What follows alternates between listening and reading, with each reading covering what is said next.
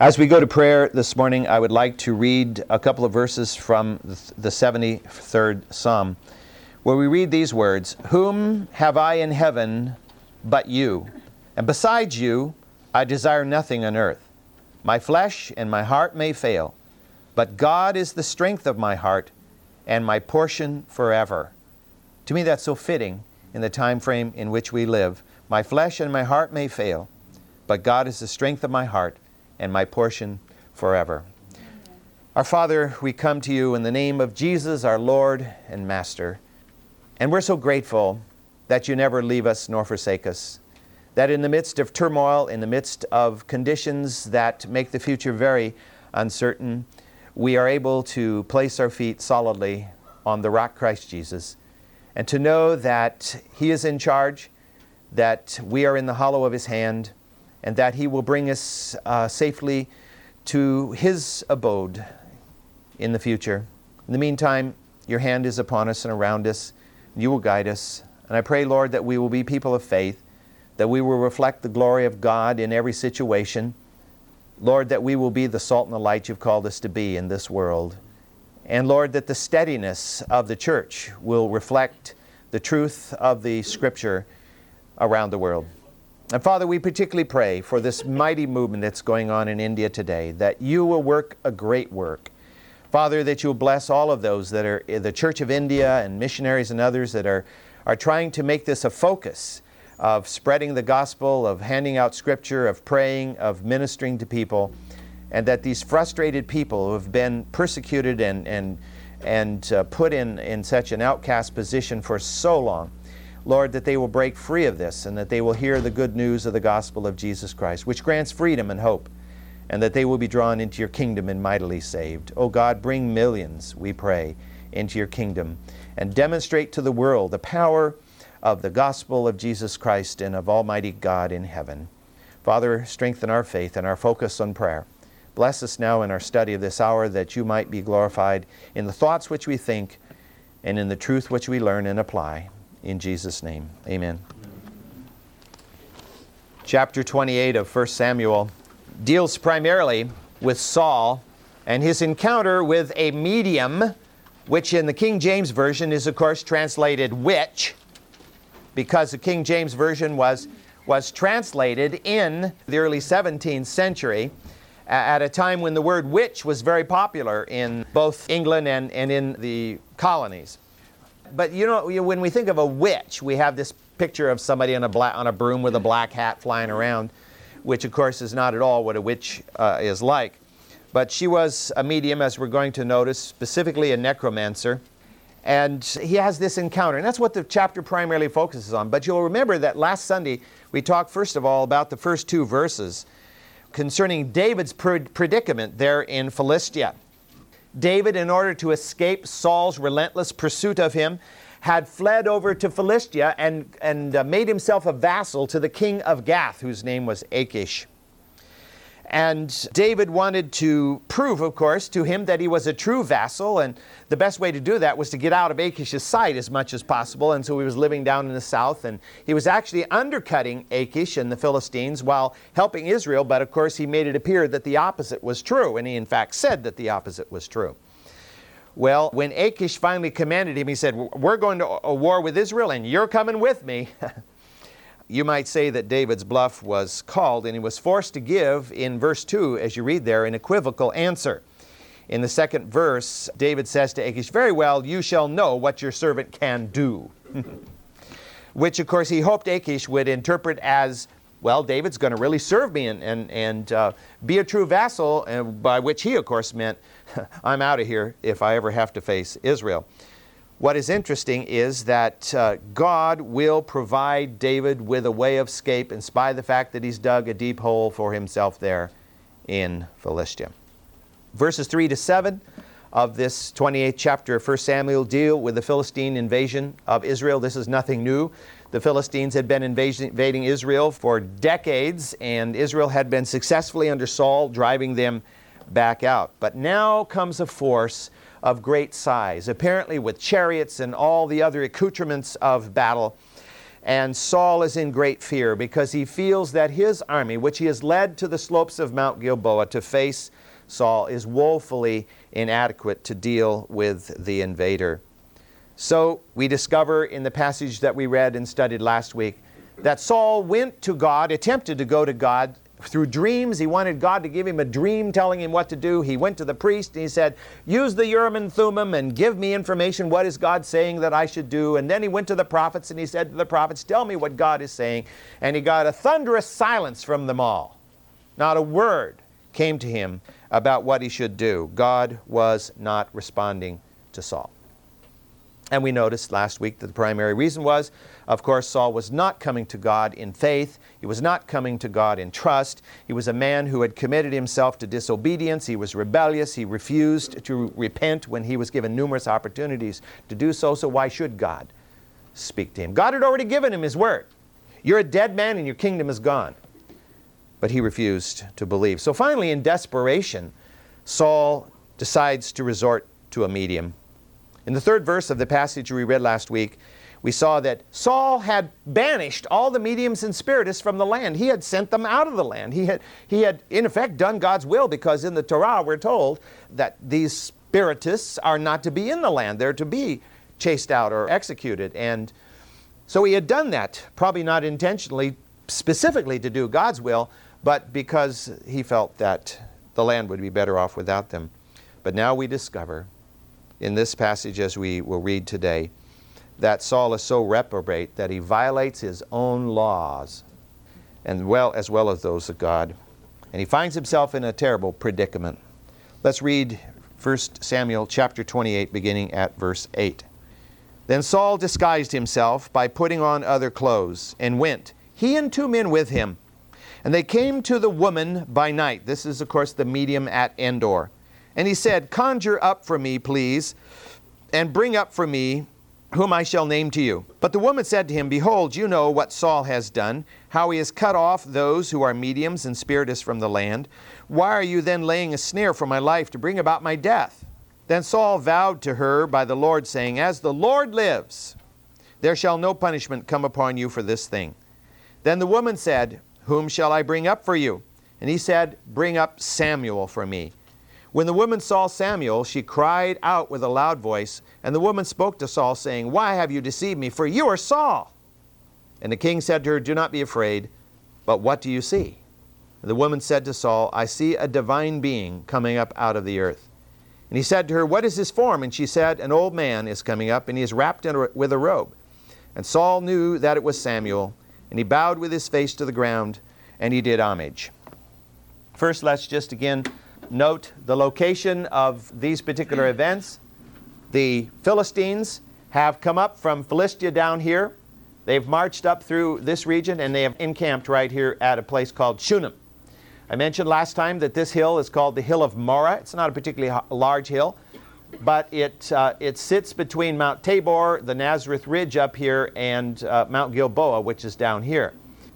And Saul had marched parallel from Gibeah down here with his force and had, was camped here on the northwest slope of the mountain known as Gilboa. So here's Saul here on, on Gilboa, just a little ways from Jezreel, maybe four or five miles from the Philistine camp there at Shunem. He's up on an elevation where he can see down and he can see the array of the Philistine camp and he can see all the horses and the chariots parked around and the great number of Philistine warriors. And of course, he looked around at his own 3,000 plus who knows how many more were there. Apparently, was an inadequate force. We're not told how many was there. And he began to bite his nails, you might say. Fear crept into his heart at this particular juncture. And then we discover that he decided to, since God wouldn't answer him, he said to his men, Can you find me a, a, a, medium? And they said, Well, it just so happens we know of one. And she's not very far away. Here's Endor right here, which is only about uh, four or five miles from Shunem, but it's on the other side of the hill from where Saul is camped. And so I, I, believe he probably went around this way to get to Endor, even though I have seen maps in uh, Bible atlases in which they assumed he went out this way to get there, which is, of course, possible but that puts him in a much more, more vulnerable position. Scripture does not say how he went, so we just have to assume which route he took. And I feel that going around behind the mountain would be safer and further away from the enemy and is most likely the route that he took. Scripture tells us that Saul took two of his most trusted men. They are not named. And he snuck out of the camp. He put on a disguise and he left the camp at night. This is not a statement about Saul's bravery. It's a statement of several other things.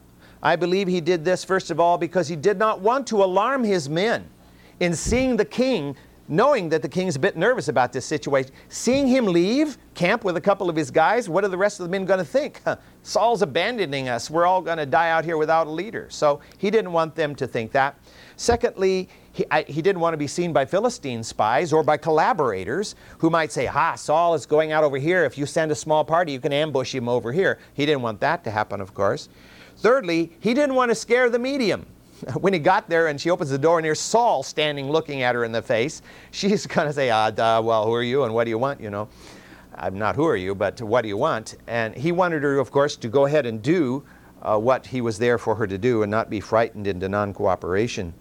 And I think, fourthly, he didn't want anybody to know his hypocrisy. He's the guy who chased all the mediums out of the land. Now he's going to one? Well, it doesn't seem to fit very well. And then lastly, I think he didn't want to broadcast the fact that he was at the end of his rope. There was nowhere else to turn. And so he was turning to the most unlikely source of information by going to a necromancer. Well, if you are a medium, a necromancer, well, maybe we don't want to think that way. Think about a medium or a necromancer who happens to be there in the land, knowing that they've all been banished, that the law says you'll die if you're caught, and in the middle of the night, some people, three guys come knocking at the door. What are you going to think? You know. So she is very nervous. Uh, she is frightened, and she is very much on edge. Who do these guys? What do they want? Of course, they're quick to get to the point. When she was asked to conjure up someone, she became even more frightened because that meant they thought that she was a medium, that they thought she was a necromancer. And so she reminded them that Saul, the king of the land, had banned all mediums and spiritists. And she made it very clear I am suspicious that you are trying to entrap me. In Exodus 22, verse 8, we read this God bluntly commanded, You shall not allow a sorceress to live. Period. So this woman, I think, had every reason to be fearful. She had every reason to be suspicious especially since she didn't recognize these men. They weren't from around there, and she didn't recognize particularly the taller stranger here that was disguised King Saul himself. I think what happens next is incredible, and yet knowing Saul isn't so incredible, I suppose. He invoked the Lord's name in guaranteeing her security. He said, As God lives, you shall not be punished. Saul's heart is so hard that he can use the Lord's name to validate his promise to her that he would not enforce his own law or God's law. In God's name, I will not do God's will. In effect, is what he's saying. Well, you may remember when Samuel made his condemnation of Saul for his failure to destroy the Amalekites back in chapter 15. Samuel proclaimed to Saul as a response that rebel- rebellion is as the sin of divination. How accurate was Samuel? Because Saul has gone from rebellion to divination. Well, the woman was assured by his vow. He seemed very sincere. I think she was more assured by his desperation. I need to have this person called up, please. That she was more satisfied by that than his vow that no harm would come to her. He, she still didn't know who he was. And so she said, Who do you want me to bring up? Which clearly tells us she is a necromancer, one who is supposed to communicate with the dead. Her terminology is, Whom shall I bring up for you? This indicates the common belief in that day that the region of the dead, which is called in the Hebrew Sheol, was located inside the earth, was subterranean, was below the surface of the earth, was underground somehow. And of course, we still think of that today when we look at our particular view of the afterlife. We talk about going down to hell and up to heaven, don't we? In Psalm 88, David makes it obvious in his statements where he says that Sheol is in the lowest pit, in the depths, he says. And that's repeated throughout the Psalms in many instances. Down into the grave, the scripture says. When Saul asked her to bring up Samuel, he says, I want Samuel to be brought up. She should have gone on red alert right at that moment. Samuel, of all the people I could bring up for you, you want me to bring up Samuel, the prophet of God, who is my deadly enemy? You know, the, the opposite number from whom I am. You want me to bring Samuel up. But it doesn't say that she thought that much about it or that she was hesitant to do it. Whatever, her, whatever it was she thought, she went ahead with a ritual which is not described here.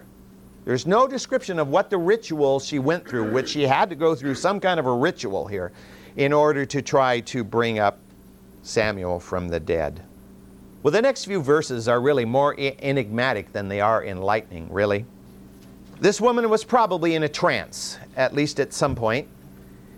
Whether what she saw when Samuel appeared before her was an apparition that she saw with her eyes or something that she saw inside her head or exactly how she saw Samuel, we do not know. But there are a couple of things that are very clear. First of all, we're told that she was so frightened that she cried out loud. Ah! You know, when she saw this person come up before her. It is very obvious that this was not a run of the mill divination that was happening here. This wasn't her friendly ghost, you know, showing up here. Something about Samuel's appearance before her eyes induced a great fear in her heart. She probably recognized that this was not the normally, at least she assumed, controllable spirit that regularly came up when she did her necromancy. Uh, she felt out of control here. She felt like she had no control over what was happening. She was exposed. She was, in, in effect, in enemy territory as this was happening. And furthermore, what we discover here is either through clairvoyance or because God simply opened the door a crack and let her see that this guy who's asking you is Saul, the king. She cries out, You're Saul! Talk about fear. She was getting it from two ends because she had never seen an apparition like this before, and then suddenly she discovers the man who's asked her to do this is the very man who had banished all the mediums from the land, King Saul himself. Secondly, we discover here that it was obvious Saul could not see Samuel. He says to her, What do you see? What does he look like? He's asking the medium to describe him. So Samuel doesn't kind of come up and glow in the middle of the room like a hologram here. She sees Samuel, Saul does not see Samuel here. And he asks her to describe this God-like being she claimed to see. Apparently, Saul's appearance was unique to her experience. I mean, this, I think, was a veteran necromancer. She had been doing this for many years. She knew what she was doing, and she had seen many apparitions down through time, and she had called people up, supposedly, for numerous others. And so this, this was a new thing for her. And she actually said to Saul, The appearance of this person is like an Elohim coming out of the earth. The word Elohim is the Hebrew plural term for God. This is an Elohim, not the Elohim, not Elohim with a capital E, but it is an Elohim, a, a God-like person that is rising be out of the earth before my eyes. And Saul says, Well, what does he look like? And she says, He's an old man wrapped in a robe. That doesn't sound terribly impressive, does it? it, there seemed to be nothing unusual or striking about this. And so, what was it that caused her to call him an Elohim? There must have been something about his bearing. Maybe there was an aura of glow that she had never seen before. Something about Samuel that was totally out of the ordinary and caused her to think of him as a godlike being. A medium is the servant of Satan. And therefore, as a medium, she was familiar with evil spirits. She had encountered them on many occasions before. And she knew their vibes, so to speak. It seems that in this vision, the person she was seeing was totally discordant with the vibes she was accustomed to. She knew something was amiss. She was frightened because necromancy normally is either trickery or delusion or it is a evil spirit, an evil spirit impersonating the individual. And she knew that. And what she saw was neither. It was neither a delusion, it wasn't trickery that she had conjured up on her own, and it didn't appear to be an evil spirit to her. She knew she was dealing with something very dangerous here. Concerning what really happened here, I'd like to read to you a little quotation from the commentator Eugene Merrill. He says, So startled was the medium by Samuel's appearance that she immediately realized that the work was of God and not of herself. This implies that she did not really expect to raise up Samuel, but only a satanic imitation. That Samuel's appearance, even in visionary form, was not the expected result clearly teaches that necromancers have no real power over the deceased, especially the righteous, but can only produce counterfeits. Samuel's appearance here is explained by the intervention of the Lord, who graciously permitted Saul one last encounter with the prophet. Many of the ancient rabbis and the early church historians argue that Samuel actually appeared to the medium, that this was Samuel, not an apparition, not a conjured up demonic imitation, but Samuel.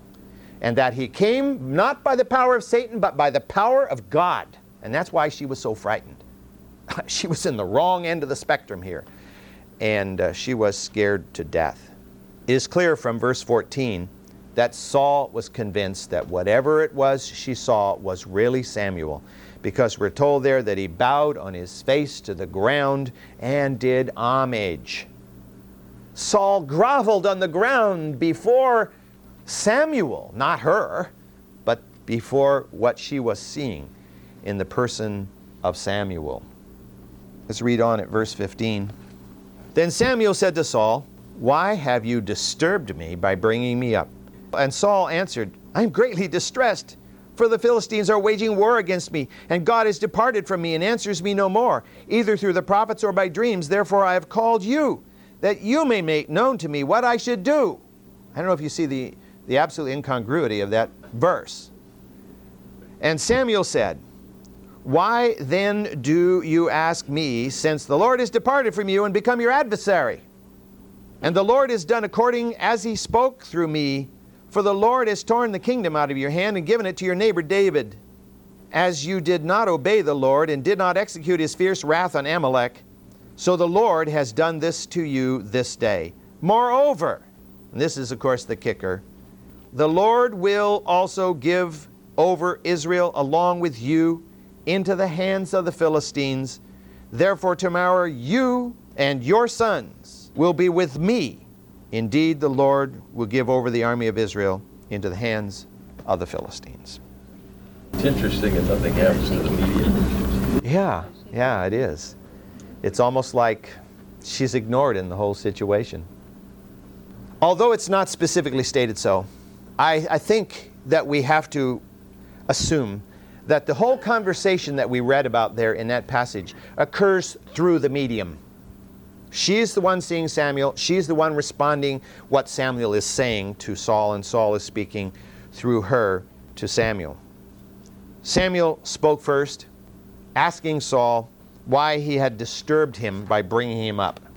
Now, that can be interpreted in many ways, but I think it's important for us to note that the Hebrew word here that is translated disturbed is never used in a connection with sleep.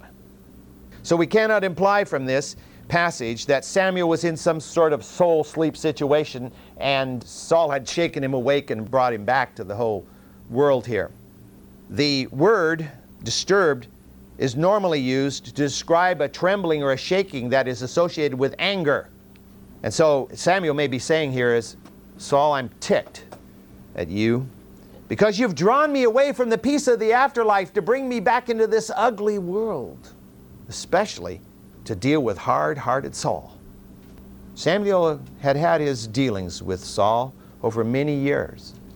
He had been reluctant to anoint Saul king over Israel in the first place and only did it because God said, Do it, Samuel. And he had nothing but trouble with Saul all the rest of the years, and so he wasn't terribly excited about coming back and talking to Saul once more. But Saul makes absolutely no apologies. He just kind of brushes off uh, Samuel's statement and poured out his distress and his fears. Since the Philistine crisis that was occurring right there at that moment was overwhelming him, and since God was not responding to him no matter what channel he tried to use, he wanted Samuel to tell him what to do, just as you have done in the past. One more time, Samuel, tell me what to do. I'm sure in Samuel's mind was, why? You've not done it before when I've told you what to do. This tells us some things. Just implied in this is, first of all, the fact that Saul believed in the afterlife. Saul did not believe that Samuel was just dead and buried and gone. He believed that Samuel could be reached. He also believed that Samuel was still a conscious being, capable of communication. Or otherwise, he wouldn't have done this at all. But of course, believing that a medium could bring up Samuel tells us a little bit about his distorted thinking about how you reach a godly man who has died. That's a wrong channel, Saul. I believe that Saul actually was successful in making contact with Samuel only because, as Eugene Merrill said, God allowed it to be so. I do not believe that a necromancer or any other diviner can actually communicate with the dead. I think it's all bogus. There's no such thing as communicating with the dead, whether they're in heaven or in hell. Instead, if they really do communicate with anybody, if it, if it isn't a delusion, if it isn't trickery, and they are actually having some kind of communication, they are dealing with an evil spirit who impersonates the dead person. And I think that is the rule that we can understand to be true. The way this passage is written and the truthful message that Samuel delivered to Saul, I think indicates that Samuel is the spokesman here. This is not an evil spirit imitating Samuel, because is an evil spirit going to tell the truth? Not too likely. Is the evil spirit going to give God glory? Not too likely. This is Samuel himself. And Samuel's question, which is recorded in verse 16, cut right to the heart of the matter. He bluntly asked Saul, Why are you calling me up? Why do you want to communicate with me when you know that I am God's spokesman and God isn't speaking to you? So why do you want me here? What can I say to you? God has become your adversary. Those are frightening words.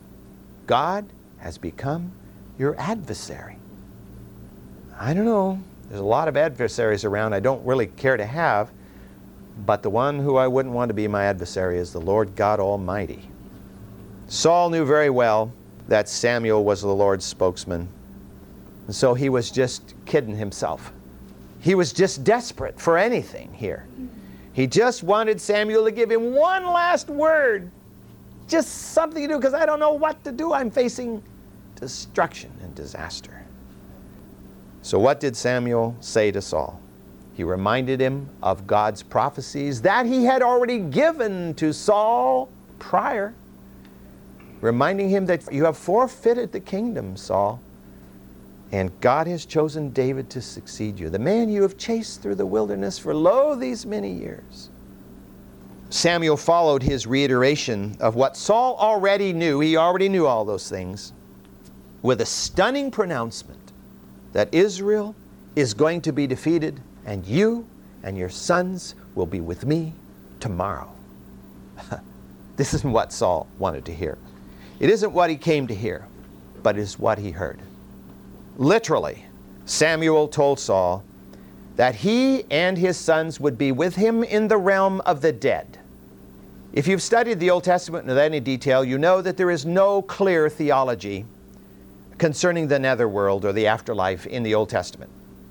The primary word used in the Old Testament for the afterlife is Sheol, S H E O L. This word is used 66 times in the Old Testament in 17 books, primarily in Job, Psalms, and Proverbs, but also in the prophetic books as well. as you read through the scripture and, and kind of glean what is said about Sheol, you get this sense that Sheol was viewed as sort of the grave and beyond. It was viewed as kind of a gloomy, shadowy world down under the earth, possibly damp and dark. That there was no distinction in this world of Sheol between the bad and the good. All go to the grave. And David says, In the grave, who can praise you, O Lord? There's this concept of a serious disconnect between that world and this world. Thus, when Samuel said that Saul and his sons would be with him the next day, Samuel was definitely saying that there is life after death, Saul, but he is not saying or making any distinction between the righteous and the unrighteous at that point. When he says, You will be with me, he's talking generically, he's not talking specifically. TL? Do you think this has anything to do with the religion that talk about purgatory? Yeah, I think so. The, the belief of the ancient Hebrews was very similar to the belief that was held by many of the people of the Near Eastern world at that particular time. And the concept of purgatory is not found anywhere in the Bible except in the apocryphal books. The book of Second Maccabees, there is a reference that is interpreted as having to do with purgatory. But certainly, yeah, because this seems like a kind of an in-between place. I mean, just, just from what little information we have here, and that there is no real heaven or any hell yet. But I think as we begin to look at the New Testament, Jesus begins to clear up the muddy water a little bit, uh, particularly in the 16th chapter of Luke, particularly relative to the term Sheol. Let me, well, let me read that passage here. We're just about out of time, but me read the 16th chapter here of Luke. This is a passage you know very well because it's a famous, frequently read parable, beginning at verse 19. Jesus says, Now there was a certain rich man, and he habitually dressed in purple and fine linen, gaily living in splendor every day. And a certain poor man named Lazarus was laid at his gate, covered with sores, and longing to be fed with the crumbs which were falling from the rich man's table. Besides, even the dogs were coming and licking his sores. Now it came about that the poor man died, and he was carried away by the angels to Abraham's bosom, and the rich man died also and was buried. In Hades he lifted up his eyes, being in torment, and saw Abraham far away and Lazarus in his bosom. And he cried out and said, Father Abraham, have mercy on me, and send Lazarus that he may dip the tip of his finger in water and cool off my tongue, for I am in agony in this flame. But Abraham said, Child, remember that during your life you received your good things, and likewise Lazarus bad things. But now he is being comforted here, and you are in agony. And besides all this, there is between us and you a great chasm fixed, in order that those who wish to come over from here to you may not be able, and that none may cross over from there to us. Now, this is a parable. We have to remember that. But at the same time, it's a parable coming from the mouth of Jesus Christ, Son of God, King of Kings, Lord of Lords, who knows the end from the beginning, and is not going to give us a bunch of hocus pocus. I think what Jesus is doing here is helping us to understand what Sheol was really like. The word Hades is used here, that's a Greek word. It's more or less equivalent to the Hebrew word Sheol from the Old Testament. The Septuagint version, which is the earliest Greek version translated from the Hebrew scripture in Alexandria in Egypt before the time of Christ, translates Sheol by Hades in virtually every single instance, which indicates that's what they believed the equivalents were. However, in this passage, we seem to find that there is a distinction between Hades and Sheol, at least in terms of a division within it, because it seems that the location of the righteous and of the unrighteous is different in Sheol. The unrighteous rich man, we're told in this passage, is in a place of torment. Whatever all that involves, you know, doesn't really matter. He's in a place of torment. While the righteous Lazarus is in a secure place called Abraham's bosom, whatever that means. The torment portion of Hades was probably the place referred to in the New Testament as hell. In the Sermon on the Mount, Jesus Christ refers to a fiery hell the Greek word translated hell is Gehenna. And the most specific meaning of the word Gehenna is the valley of Hinnom, which was right outside the southwest corner of the city of Jerusalem, and it was the ever burning garbage pit of the city. And to be tossed into there where they did all kinds of horrible things, killing their children in the name of various pagan gods. To a righteous Hebrew, that, that, that's, that's the worst thing to think of. And so that's Gehenna, and that's hell. It seems clear, I think, that in Hades, both the rich man and Lazarus could see each other. And that communication could occur because the rich man speaks across to Abraham, and Abraham responds to him. I know it's a parable, but again, I think the parable is teaching an underlying truth here. Many believe that, and, and of course, the scripture says there's a chasm, there's a gulf between them. And they can't pass over this gulf. So there's an initial separation of the righteous and the unrighteous, even in the Old Testament Sheol. Many believe, of course, that when Jesus descended into Hades after his death, that he took the righteous out, took, removed Abraham's bosom from wherever Sheol was, and, and took it up to be with him in heaven. And I'm not going to go into a debate about that because there's a lot of argument one way or another about that. But that the Gehenna portion remained behind and becomes the hell, which is a holding place for all of those who will stand before the great white throne judgment where the scripture is quite clear about what happens at that point. And let me, in my final word today, read from Revelation chapter 20 in verse 11. And I saw a great white throne, and him who sat upon it, from whose presence earth and heaven fled away, and no place was found for them. And I saw the dead, the great and the small, standing before the throne, and the books were opened, and another book was opened, which is the book of life. And the dead were judged from from the things that were written in the books according to their deeds. And the sea, sea gave up the dead which were in it, and death and Hades gave up the dead which were, which were in them, and they were judged, every one of them according to their deeds. And death and Hades were thrown into the lake of fire. This is the second death, the lake of fire. If anyone's name is not found written in the book of life, he is thrown into the lake of fire, the final place of judgment. Well, next Sunday we'll pick up with the last passage of this chapter and look at Saul's reaction to all of this, which is as you might expect